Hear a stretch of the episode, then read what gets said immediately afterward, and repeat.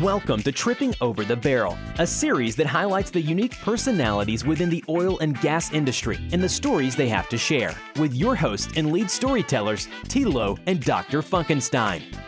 What's up, Tim? Hey, what's going on, Jeremy? Tough week. Tough week for me. Found out that my employment at my current uh, organization will end at the end of February. So a little bit bummed about that, but you know, one door closes and a thousand more open. So we'll see what happens, right? Yeah, just got to get out there. It's, uh, it's ultimately it's going to be a good thing for you, Jeremy. I know. Appreciate that, Tim. And I guess it's karma for quitting on you and going to a competitor and beating you time and well, time again. Every time you tell me that, I feel a little bit better about that. We've got Mark Viviano on today, calling in out of Boston. Viva la Viviano is, is what we're calling this. Um, I'm really excited about this one, Tim, because um, Mark's name kind of made it out there in the news. He's with Kimmeridge, and Mark's going to tell us a little bit what Kimmeridge is is all about. Um, but I, I first found out about Kimmeridge because they have an oil and gas company uh, here in Denver. There's also a company associated with called um, Desert Peak Minerals, which I think is a, a uh, Permian-based minerals and, and non-op company. So they, have kind of expanded their reach from I think what is a New York-based kind of financial firm to the oil and gas industry. And uh, Mark's been in the news a little bit lately, uh, talking about some of the reform that he's looking to create and, and see in the oil and gas industry. So we're going to talk a, uh, about a whole bunch of, of topics today. Yeah, I did a little bit of research, listen to some of the other podcasts he's been on. So he's no stranger to doing podcasts. So I've got I've got a lot of questions. I got a lot of definitions. I want to understand what a dedicated activist fund is anyway. So the bar's high for you, Mark. Man, you're you're experienced, right? You're, you're a Boston guy. Let's let's do this. Why don't you tell us a little bit about uh, your upbringing in New York, and then uh, what brought you to Boston, and ultimately oil and gas? Sure, I'd be happy to, and, and great to be here with you guys today. Looking forward to this conversation. So, I, I grew up in the, the suburbs of New York City. I had a fairly typical childhood. I was the middle of three boys. My mom was at home while we were at kids, and then she went back to work as a preschool teacher. My, my father worked in, in finance for Pfizer Pharmaceuticals in Midtown Manhattan. As, as a side note, he actually just got the Pfizer vaccine two weeks ago, so I think that was a proud moment nice. for him as an alumni to come to come full full circle with the company. Um, but anyway, I mean, you can't tell from from Zoom or the the podcast, but I'm, I'm pretty tall. I'm I'm six foot six, and so pretty early on, my dad said you're going to learn to play basketball. And uh, by the way, I just want to point this out: you're not the tallest, not the tallest. guy on this show. No, is that right? tallest. Well, Tomas is what, like seven foot? He's seven, seven foot, a seven footer. Yeah. Wow. Um, I'll tell you, as somebody who's six foot six, when I get into the elevator with anybody taller, it's a very intimidating moment for me. uncomfortable. I'm not used very, to very uncommon too, right? Exactly. Uh, so I was dragged into to, to, playing basketball a little bit as a kid. I, I, actually preferred to play baseball, but then then grew to love the game. And, and I had played basketball in high school and, and wanted to continue playing, which generally restricted my my college search to Division three schools. I, I admittedly wasn't good enough to play D one. And so I ended up going to Hamilton College, which is, you know, for people that don't know, a, a small liberal arts school, around 1,600 people in, in upstate New York. And I really didn't have any great career ambitions, and admittedly was probably more focused on basketball. But but I had a sense I wanted to do something in finance, and, and I ended up majoring in economics. So then the time came to graduate, and I quickly learned that an economics degree doesn't really qualify you for anything. And uh, so I didn't have a job when I graduated, and I uh, I ended up just moving to Boston, mostly because a lot of my teammates were were from there. Uh, I knew if I worked in New York City, I'd end up live, living at home, just given the convenience and the and the cost. So I really wanted to go out and do something different and, and explore a little bit. So I moved to Boston, ended up getting a job at a bank doing mutual fund accounting, which it's essentially back office work for the asset management industry. And like a lot of people quickly realized I wanted to be the one investing the money rather than the guy reconciling uh, the positions. For sure. And so within two years, I had gotten a call from a headhunter looking to hire somebody at Wellington Management, and it was for an operational role, which obviously wasn't what I was looking to do. But but I figured joining a well-respected asset manager would at least get me a step closer to what I really wanted to do. So I took that job and then did everything I could to bolster my credentials over the next couple years to move over to the investment side. So I went back to school at night. I got a master's degree from Boston University. I, I pursued my CFA charter, which for people don't know, is a series of three annual exams Mm-hmm. um, that, that have a fairly daunting pass rate. And then I started interviewing internally for research associate positions, which was effectively the, the entry level investment job. I'd gotten close on a couple different roles, uh, one of which I was I was the finalist and, and I lost out on the job. Was getting somewhat discouraged, thinking maybe I got to look outside the firm. And then the job opened up for a research associate on the energy team.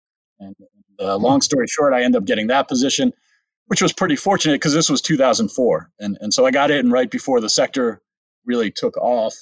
Yeah. That obviously helped a lot when you think about visibility within a big firm like Wellington. So within a couple of years, I was promoted uh, from an associate to an analyst and, and given my own research coverage. And, and that, that's really kind of how I started uh, analyzing and investing uh, in the energy sector.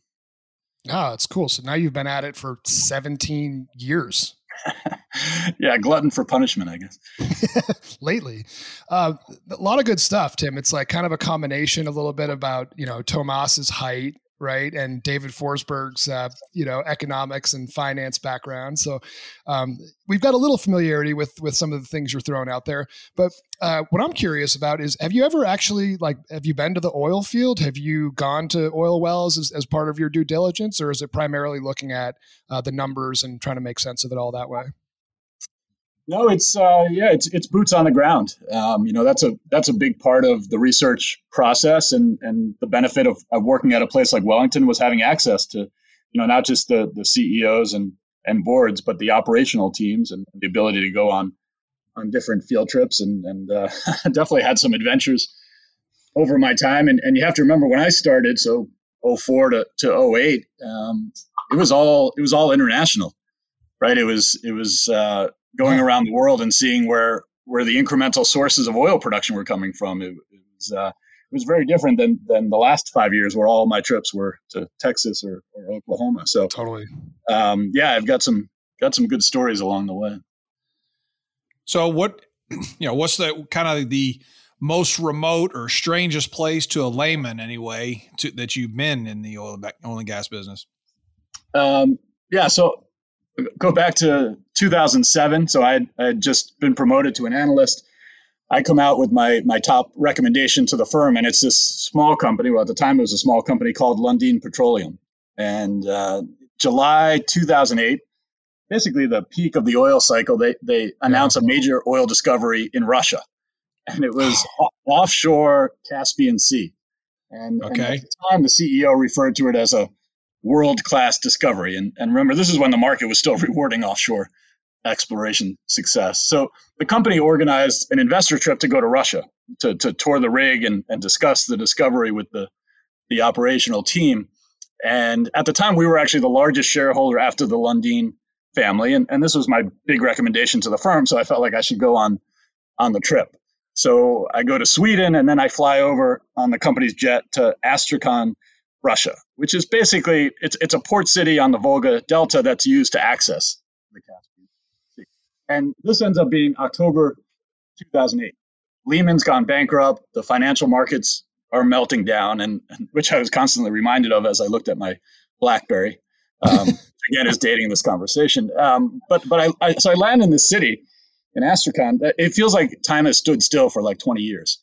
It had that old Soviet feel to it. it seemed like no one knew or even cared what was going on in the financial markets, which was honestly refreshing. Um, but anyway, we end up taking this small boat out into the Caspian Sea, past these military checkpoints to see the rig. And it's probably the least impressive rig you'll ever see for what's called a world class discovery, because this area of the Caspian Sea is really shallow. And so it's basically a jackup rig on top of a board in like kind of old pieced together Soviet style. Um, wow. Anyway, to make a long story, so Russia ends up being a bust that first discovery was smaller than they hoped. They drilled a couple wells, and, and the whole thing was basically written off a year later. Ironically, this ends up being a great stock from 2009 to 2010 uh, because they end up discovering this multi-billion barrel Johan Sverdrup field that I'm sure everybody's heard of by now. That's yeah, yeah. producing about half a million BOE a day. So it just shows you uh, the circumstances with with investing. You know, we were right. On, I was stock for the completely wrong reason. That actually had nothing to do with Russia. Ah, I like that. Sometimes it's better to be lucky than good, right? Trust me, I, I, could write a book on that. so, I mean, I guess when you were heading out there, if memory serves, that I mean, that was the the last time we saw triple digit oil, right? Yeah, I mean uh, that was that was kind of the beginning of the end. Obviously, we had a, a recovery in uh, 2010 to 2014 before really the, the, the shale era took off and, and crushed prices. But but October 2008, I mean, was a was a time where the, the equities were going down 10% a day. The oil price was was cratering. It was a pretty scary time to be in the financial world because it was beyond just uh, 2015, 2016 was challenging uh, if you were in the oil industry. But when the whole financial market is, is melting down around you and you work at a financial firm, it's a much scarier proposition. Oh, no, no doubt, no doubt. I mean, it's funny that you're talking about that time period because I feel like with the the whole GameStop stock going crazy and Reddit, you know, moving markets, we've kind of been reminded of of that period of time because it's just there's so much craziness out there, right? It's it's quite an interesting shift that the, retail investor can move the market the way that it has lately, with behind, you know, it, not really a ton of logic, but it it happens, right? Yeah, I'm just waiting for them the the oil market. I think that's next. I don't know. I think it's coming. I'm sure there are podcasts dedicated to those types of things, margin call or, or whatever. But um, I, I, think that's we're poised. Like the, this has been, like you said, Mark, a downswing really for six plus years at this point. I mean, a little bit of an uptick. Uh, what 17, 18, 19, and and it's been kind of brutal the last seven years, at least compared to the six years before that. Yeah, no, I think that's that's putting it mildly. It's been pretty devastating, uh, you know, both for the industry itself and and, and those of us that invest in it. Um, and and and I think we've we've wiped out a lot of investors along the way. Um, for sure. But right now, I think there's there's probably a generational investment opportunity in the sector because sentiment's as bad as I've ever seen it. And and I think the differentiator versus prior periods is the bearishness isn't cyclical in nature, right? It's not just about demand is weak, the price is low investors have structurally written off the sector because of these concerns around the, the energy transition. You know, I, am glad you brought this up because I was texting this morning with one of my friends who's an executive um, at an E&P company in Oklahoma, and he sent me a Barron's article that was like nicely laid out. I'm not sure if you saw it. It was like a really long article that talked about this is the time. Like you should probably have 10% of your uh, funds now dedicated to energy, and not just oil and gas, um, because we're kind of heading into a, a boom time, which was encouraging for me to see at least. Yeah, and I and I think you know the, the probability goes up when nobody believes it, right? And and I think that has to do with the access to capital, and and and for the first time, we're actually seeing the inability to to, to access capital. That's that's unfortunately what the problem was back in 2015, 2016. Is is oil prices were low, but the availability of capital never really dried up. Yeah. And, and I think that's the difference now. And it has to do with this issue around there's tremendous pressure amongst investment firms not to own fossil fuels anymore. And, you know, the irony of that is, um, you know, I think we, we probably have uh, uh, the next big cycle in oil uh, because of the energy transition, not in spite of it. And, and I think that's, you know, what people aren't recognizing. 100% agree. Yeah, it's going to be interesting. So, and, and again, going back here a little bit, but when you started – in the industry when you moved into the the fund with Wellington, the talk of the industry, of course, was peak oil. Have we hit peak oil? Um, when will we hit peak oil? And you know, ultimately, that's going to the price is going to just grow uncontrollably. So obviously, you know, big investments in different areas. Of course, everything's changed. And now we're all talking about peak demand. Um, what have you what's the change from your perspective on on the investor side? How does that change the way you approach the market that that cycle? Yeah no it's a great it's a great point. I mean i think the fundamental change that i've seen through my career is this notion of resource scarcity right? So so everything early on was built around this notion that we're, we're running out of oil and that if you can uh, discover and grow oil supply you will be financially rewarded. And um, and that really was the mentality of, of the industry. That was the strategy that drove strategy across most of the, the companies, and it, and it drove the way investors positioned in the sector. And, and as you know, shale flipped that on its head. And um, you know the, the, the the issue now is not whether we have the resource; it's it's the efficiency at which you can extract it, um, and, and and obviously the the economics of it. Uh, but but this idea that there is a resource scarcity, I think, has has really been disproved.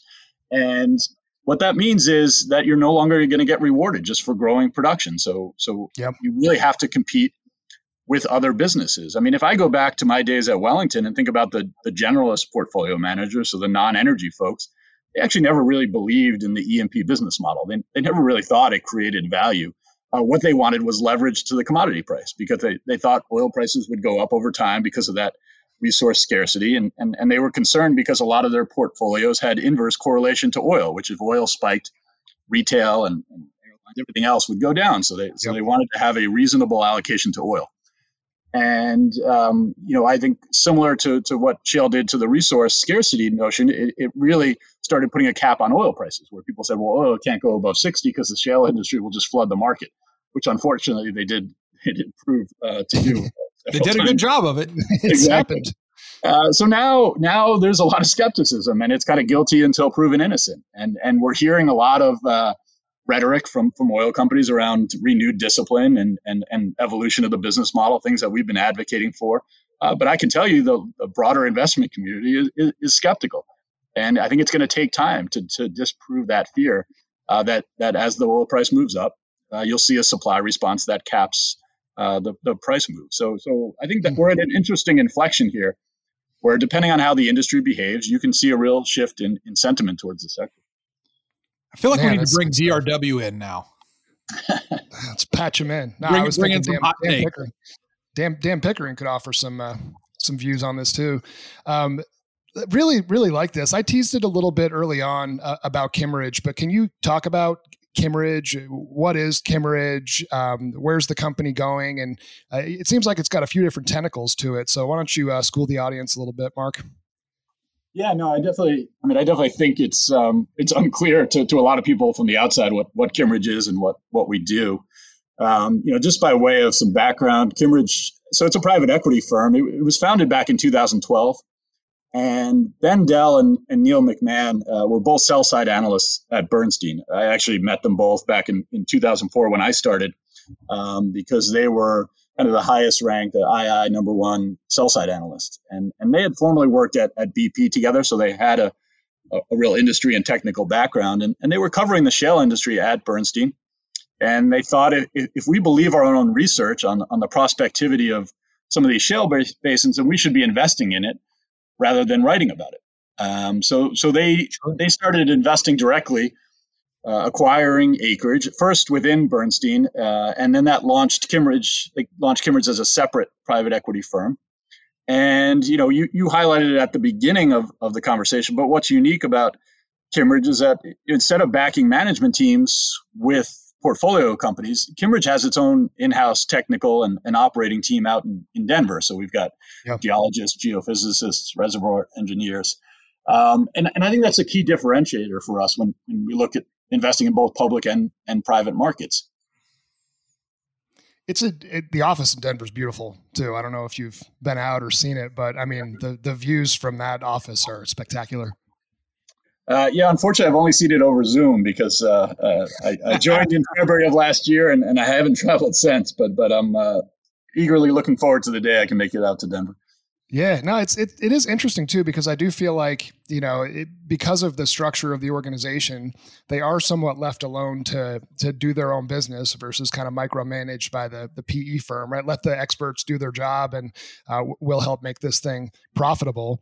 But Kimmeridge really hit my radar um, with you know some of the how should I say this ways that you guys have made some suggestions in the industry to be more uh, disciplined financially, um, and and certainly have have kind of targeted a, a number of different small and, and mid cap E&Ps. When you think about financial discipline for an oil and gas company, what does that mean? High level. Uh, it, it, means not putting all of your money back in the ground um, and and trying to grow production. So if you look at the last ten years for the U.S. E&P industry, the uh, reinvestment ratio, which is a it's a simple metric. It just looks at how much of your cash flow did you spend in capex, right? And the average S and P 500 company that that ratio is 40 percent. So every dollar in cash flow, 40 cents of that is is reinvested back into their business. Okay. Uh, the the average for the E&P industry over the last 10 years was 130 percent. Right? Oh, wow. It's not a sustainable business model, right? You're, you're, you're, you're spending beyond your means, which is a function of there was external capital available through the debt and equity markets. Uh, the industry and, and for a while, the investment community thought you'd get rewarded for growing reserves and production. And so you were constantly reinvesting um, at rates that were higher than your internal cash flow generation. And so what we came out with last February when we published our first white paper on on the need to reform the industry was we said that the industry should not be spending more than 70% of its cash flow. That for obvious reasons, it's going to be higher than the S&P 500 average. It's a it's a capital intensive sector. You know, we, we all know the the treadmill effect of the underlying decline rate. But this idea that you're going to spend 130% or even 100% of your business over time uh, from a reinvestment rate, it's just unsustainable. Yeah, I mean that's those are big numbers. I mean, 130%, that's just a scary number. It, has to be the executives clearly were saying, well, we're going to spend that money now and eventually we're going to stop and start pulling money out, right? That was always the story. And um, you know, that was that was kind of my increasing frustration at Wellington is is we were sitting there after the 2016 downturn. Um, and by late 16, early 17, the rig count had already doubled off the bottom and they went right back to, to outspending cash flow to try to grow production, despite the fact that nine months earlier, oil had, had gone into the 30s. And it had to do with this availability of capital. And, and what you increasingly learn in this sector is that if you give uh, an oil executive a dollar, they'll find a way to put it into the ground. And we're trying to put some some parameters around that, some guardrails uh, with more prescriptive capital allocation framework, and say you shouldn't be spending above 70%. Um, and, and that should be your starting point for the discussion. Interesting. Yeah, I'm. I'm I, that is a, a, shocking number. It doesn't surprise me though, Tim. I mean, you you know, right? We go, go into a place, and I, I, hear this from the CEOs and private and and public companies saying, um, "Totally, I could buy your software. I think it's great, but if I have two million bucks, I'm drilling wells, man. I mean, that's that's where it's going, and you know, that's that's the historic mindset, and I think that that we hopefully see a shift. I really yeah, it's do. funny. I, I always wanted when I was at Schlumberger, I always tried this, but is there a way we can get the software embedded in a Wells AFE? Exactly. Just hide it in the AFE because you know the expenses are so high and they get it allocated, but you know obviously that wouldn't work. They got too smart for that. So everybody tries that. That's the golden goose, man. That's right. So Mark, I just want to. All right, what the heck is a dedicated activist fund? I mean, how do you are you how do you run that? What do you do with it? How do you engage to be an activist with a fund? Yeah, maybe I'll, I'll, I'll back up a little bit, talk about my decision to leave Wellington, join Kimmeridge, and that'll hopefully frame kind of what we're doing on the activist side. Um, but, sure. but, obviously, feel free to ask any questions along along the way. So, you know, like I talked about, I had spent spent 17 years at Wellington. I'd been investing in oil and gas, and, and like a lot of people, unfortunately, came to the realization the sector was broken and and the, the companies had, had destroyed so much value chasing shale growth. Um, and then increasingly, investors were concerned about the energy transition, this idea that oil was going to go away in the next decade or so, and and um, had no no no desire to engage um, in, in, in public securities uh, anymore. So I had tried to help reform the sector when I was at Wellington, and, and given our size, and you know we had access to the CEOs and boards of these companies, but but they just didn't get it. They had had their head in the in the sand, uh, particularly around these long term structural issues that I thought, you know, whether it was ESG or the energy transition more specifically, were going to weigh on investor sentiment. But one of the mm-hmm. things I had seen when I was at Wellington was that when activist investors got involved, there there was this, you know, the public pressure on the boards and management teams to change, and and you saw a real acceleration of, of that change. It, it proved to be a true catalyst for change. So so I knew that's what the sector needed. It just wasn't possible at a place like Wellington. They weren't set up operationally or organizationally for, for activism. They didn't want a public profile. It's one of the more private uh, asset management firms out there. And I thought Kimmeridge provided the right platform. They had already established a reputation around activism with, with some prior campaigns. And, and that in house technical team, I thought, provided a real differentiated degree of, of credibility.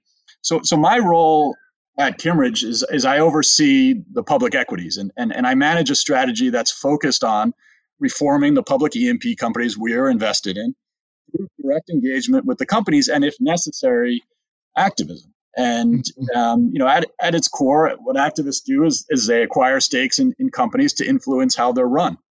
You know, they typically do that by trying to obtain seats on its board of directors. And, and as a public company, as you guys know, the, the shareholders are the owners of the company and they have the right to vote for who they want to represent them as directors. So in an activist campaign, you're, you're trying to convince investors that your nominees are more qualified and, and would better represent their interests than, than the current directors. So that that's really what activism is at its core.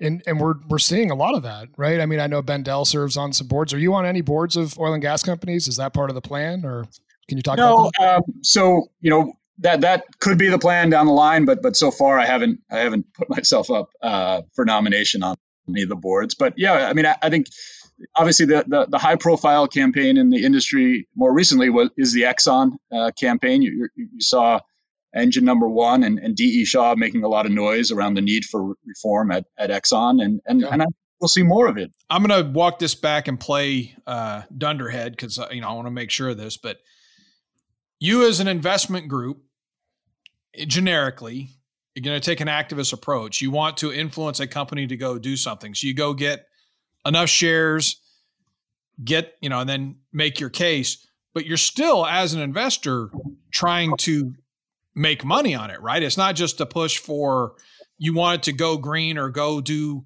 you know, research algae production or whatever. It's still in an effort to be profitable, right? Exactly. I mean, this is this is not mission based. Uh, this is about making money for our LPs. Um, and uh, you know, so we're, we're highly attuned to, to the valuations that that we're paying to get into these stocks. Uh, we have our views on what they're worth, um, and we think we can uh, create more value by influencing these companies to to adopt the right principles. And that's uh, we call we we wrote these white papers last year, and we referred to our our three pillars of reform, and they were the operating model. The operating model is what we were talking about: the lower reinvestment rates having more of a return of capital strategy than, than just trying to grow profitless production. Uh, the, the second pillar is governance, and that's really about creating better alignment and accountability at, at the CEO and, and board level. And then the third is environmental stewardship, which is if you're going to be um, a in a capital uh, sorry in a carbon intensive industry like oil and gas, you need to have a strategy that's aligned with the energy transition around reducing emissions intensity. So those are the th- three things that we're, we're trying to affect through our investments. And we think ultimately it can lead to higher valuations for the companies. Yeah. I mean, uh, pretty basic stuff, right? Yeah. Be, be, a better business, be a cleaner business, uh, be more aligned with uh, compensation of, of, uh, you know, the profitability of the organization makes perfect sense to me. I think when but when people hear about activism, they instantly run to okay, wait a minute, we're you're going to be just to go shut down a pipeline or something right. like that. You're think you're the word is thrown around with in different ways. So that's just want to want to get that out there that it's still about making good decisions for your investors to turn a profit, not just to go. No one's going to become a activist investor to shut Exxon down, right? No, no. So yeah, I mean that's that's the the issue with the word activism. Sometimes you'll hear activism used as far as environmental activists, um, and and that's obviously really kind of mission based. Um, you know, com- uh, trying to solve solve an issue, uh, not trying to make money as an investment. And then you have the the, the kind of historic connotation of, of activists, which is kind of the the Gordon Gekko uh, Wall Street kind of break apart the company and and kind of uh, extract value through different means of portfolio management at the company. Um, what we're really trying to do is just position these companies uh, for what we see as as an emerging risk around the energy transition. That they they're it's a maturing industry. It's got a terminal value risk that people are increasingly concerned about. They're concerned about the environmental footprint. Uh, we think by addressing those, when you have a sector that's trading at historically low multiples, you can make money for your investors. That, that's really our basic strategy. Well thought out. So I want to I want to shift it to Beantown. I want to talk Boston for a second. So one of the things that I've always noticed is is people don't really understand the oil and gas industry there. So when you I mean when bars were a, a thing uh, up there, and and you were going out to you know the Trillium Brewery, one of my favorite places on earth, there in Fort Point, and sitting down. Um, do do you have to educate people on what oil and gas is and the financial aspects of it? Or do you feel like people up there have a fundamental understanding? Because it's much different than a place like texas. Yeah i mean uh, i think the perception of, of the oil and gas industry in, in more liberal parts of the country like boston i mean it's clearly deteriorated from when i first got involved in the sector. And surely. I'll, I'll admit i don't lead lead a conversation at a cocktail party with the fact that I'm in oil and gas. Um, but I also don't shy away from it, and, and I actually welcome the debate on on divestment versus engagement with you know what we're doing because I'm just a big believer that abandoning the sector doesn't actually do anything for the environment. We're, we're still going to use the same amount of oil and gas. Um, so I actually think you can have a lot more impact uh, trying to reform the industry than trying to abandon it. Um, but but you know I think a lot of it is you know it comes from from ignorance and and, and people not truly understanding um, what goes into delivering oil and gas to the consumer. I, I, have to admit when I first started covering the sector, I was I was in awe of it. You know the scale, the complexity, just everything it takes to extract the resource out of the ground, deliver it to your to your car, you know, for less than the price of a gallon of milk. I mean, remember this was kind of pre-shale when I started, so the industry was moving to 20,000, 30,000 foot offshore wells that take 200 days to drill. And I mean, it, it, it, I was watching the, the Deepwater Horizon movie with my wife one day, the, the one with Mark Wahlberg, and she turned to me and she said, "This is really what it takes to get oil out." And and she had no idea, and I don't think most people do. It's just it's just mind blowing when you step back and think about it. And the consumer used to complain if if gasoline was four dollars instead of three dollars a gallon. It's it's it's something that I don't think, you know, honestly, I don't think the industry has done a good job telling that that story. It's lost that public debate, and I think it needs to earn back the respect of the consumer. And I, it ties back to the to the original conversation we were having around resource scarcity, which is when everybody thinks oil is just easy and you just kind of open a tap and it comes out of these shale wells. Um, no, nobody has appreciation and respect for the for the process and for the economics. So I think that's ultimately going to have to be an education for the consumer. Agreed. I think it's kind of people view it almost like manufacturing because I think the industry is trying to present it going in that direction with more predictable drilling costs and things of that nature. But even so, if it is manufacturing, it's very complex manufacturing. A lot of science that goes into it. Exactly, and and and I think the you know the, the variability, uh, the, the the degradation in resource quality over time. I mean, these are all issues that I think are going to come out um, as, as the shale industry matures. And I think the you know, as far as educating the public, I think that the oil and gas industry has probably lost their capability of being able to do it now. That was lost probably in the 90s. That the downturn in the 80s and 90s, they they isolated and and really focused internally and and, and allowed other people to control the dynamics. And now there's I don't think there's going to be a way for them to get that back. Yeah, I think the only way you get it back with, is with price because when the, the conversation changes back to we have an issue on domestic supply that we need higher oil prices. Uh, we need to encourage supply growth. Um, there, there's a different degree of respect for what the industry delivers than, than what we've had now, which is essentially the industry is subsidized the consumer through that capital allocation of spending way more than they should have, right? So that 130% of cash flow artificially substituted uh, the economics of shale. And, and I think as the true economics come out over time and there's more of an appreciation um, that, that the consumer relies on this industry to, to produce cheap, abundant resources, I, I, I do think the conversation can change, but it may be too little too late. Yeah, I think I think it's exactly. I was going to say the clock is ticking on that. So go ahead, Tim. Now I was just going to say the, you know, I remember Jeremy. I don't know if you remember this when I took you out to Bakersfield and drove you around. I drove you through the Kern River Field, of course, and and I don't know, uh, Mark, if you've seen this place, but it's you know an active steam flood. They've got pipes running all over the ground, and there must be within sight of the highway we're on. There must be a thousand wells just Easily. right there, and it's just a very industrial but spread out. And you know, and I think to the Californian, they've seen this. That's what the oil and gas industry is: is this sprawling industrial, no vegetation place. Yeah. And you know, you just don't get that. Now you go to Long Beach, California, and you can be next to five or six wells and not even know it.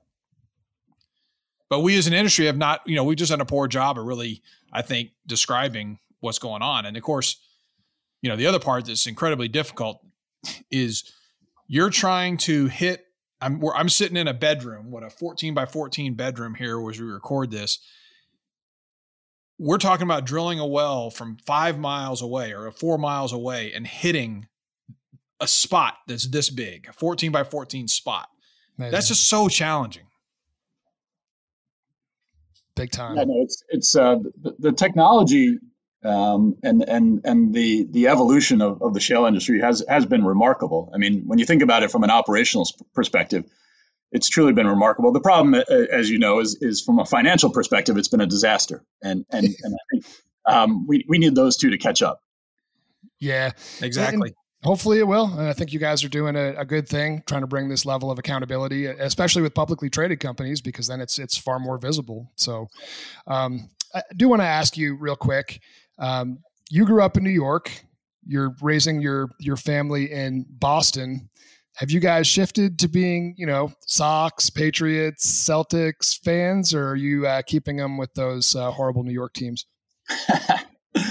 uh, definitely, definitely was a challenge early on. I, I, I grew up a Mets fan in, in the '80s, um, yeah. and as you can imagine, when I moved here, there there were still quite a quite a few sore Red Sox fans. Oh, for sure. Um, uh, they got over that eventually when they when they won their first World Series, and then I think they hated the Yankees so much that they, you almost kind of bonded together totally. as Red Sox fans against the evil empire. Um, and and uh, the benefit I had is I grew up in the 80s as a, as a Celtics fan. I was a big Larry Bird fan. So, so that was the one team when I moved to Boston, I, I was uh, able to adopt. Um, and, and uh, it was great to be here for the, for the, uh, the championship. Um, and, uh, you know, it's, it's, it's, it's good to see Tom Brady in the Super Bowl. I'm not, a, I'm not a Patriots yeah. fan, um, you know, but, but you have to respect what he's done. Um, I uh, it, it's somewhat humbling. We're actually the, the, same age, and I see what he's able to do wow. uh, athletically at his age, and it's uh, definitely humbling. But um, you know, I, I, I, give him a, a lot of credit uh, to have the success he's had of, of six Super Bowls, to, to kind of be at the top of that list of all-time quarterbacks, um, but to never never ease up. Um, he's never complacent. Um, just love him or hate him, you have to respect that. Mark, you got to know that right now there are tears in Jeremy's eye. Over his left shoulder, a Sports Illustrated picture of Tom Brady in his Pats uniform, just sitting there. This you're on to his number one subject. Thank you, Mark. Because we got the Super Bowl coming up, so yeah, I mean, I think a lot of us Pats fans are pulling for for Brady and, and Gronk and and the Tampa team. So Man, Mark, this was a, a ton of fun. Uh, learned a lot from you. I think I have a better sense of what the hell Kimmeridge actually does and, and uh, your, your message and your mission. So I just wanted to say, you know, thank you for coming on and uh, keep doing good work for this industry. Well, I appreciate that and uh, really enjoyed the conversation today. So let's stay in touch. Yeah, absolutely.